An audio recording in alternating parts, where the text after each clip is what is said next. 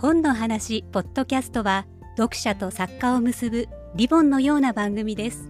文藝春秋がお送りします。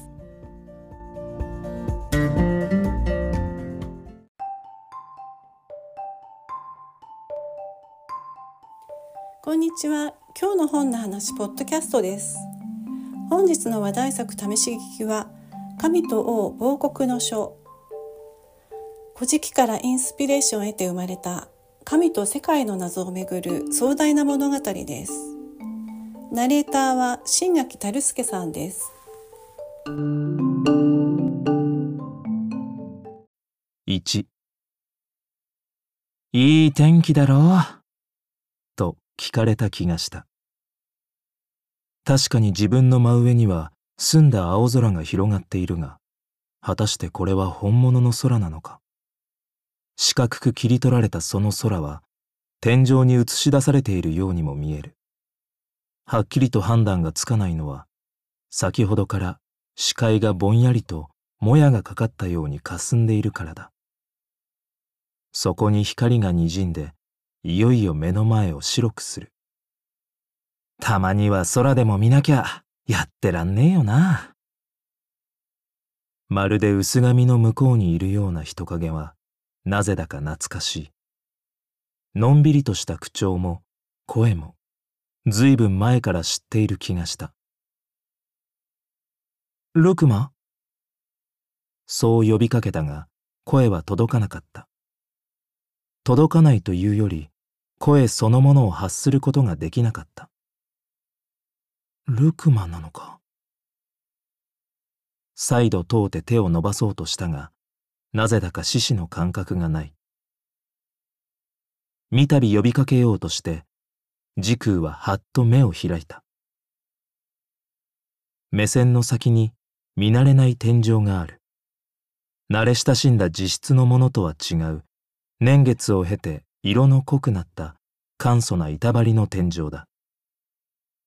ところどころに見えるシミは雨漏りか、それとも入り込んだ動物の糞尿の跡か。ここに来て1ヶ月が経とうとしているのに、未だ寝起きに見えるこの天井に慣れないでいる。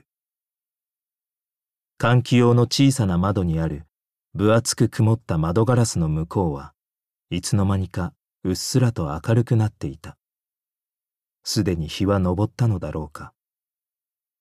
時空は右手を動かし、左手を動かし、続いて両足を動かして、四肢に異常がないことを確認した。先ほどまで視界しか感覚がなかったが、どうやら本当に夢だったようだ。空か。時空は天井を見上げたままつぶやく。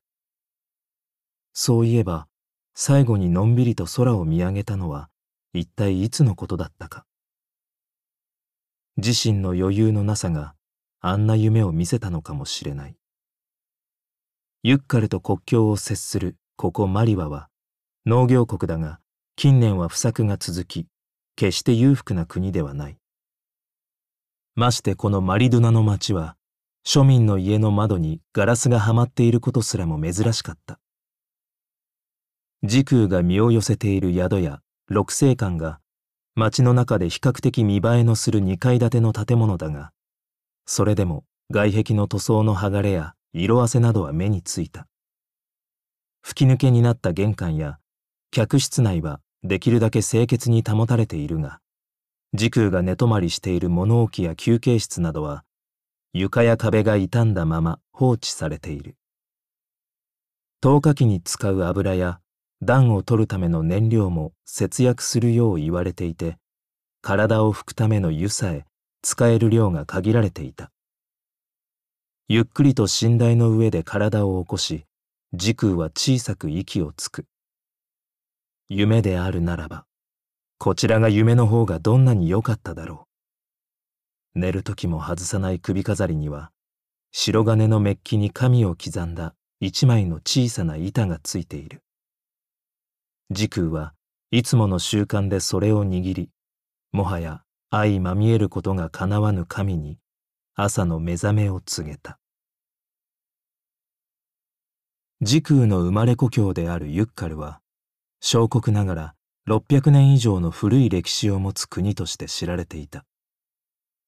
初代国王とされるユラを筆頭に、彼のテーマイラを神と崇めた四神教を国教とし、裕福とは言い難いながらも、牧畜を主な産業として穏やかに暮らしていた。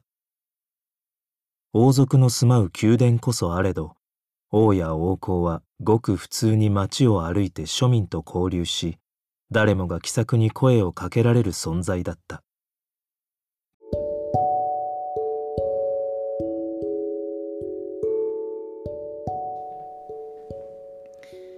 皆さんいかがでしたか？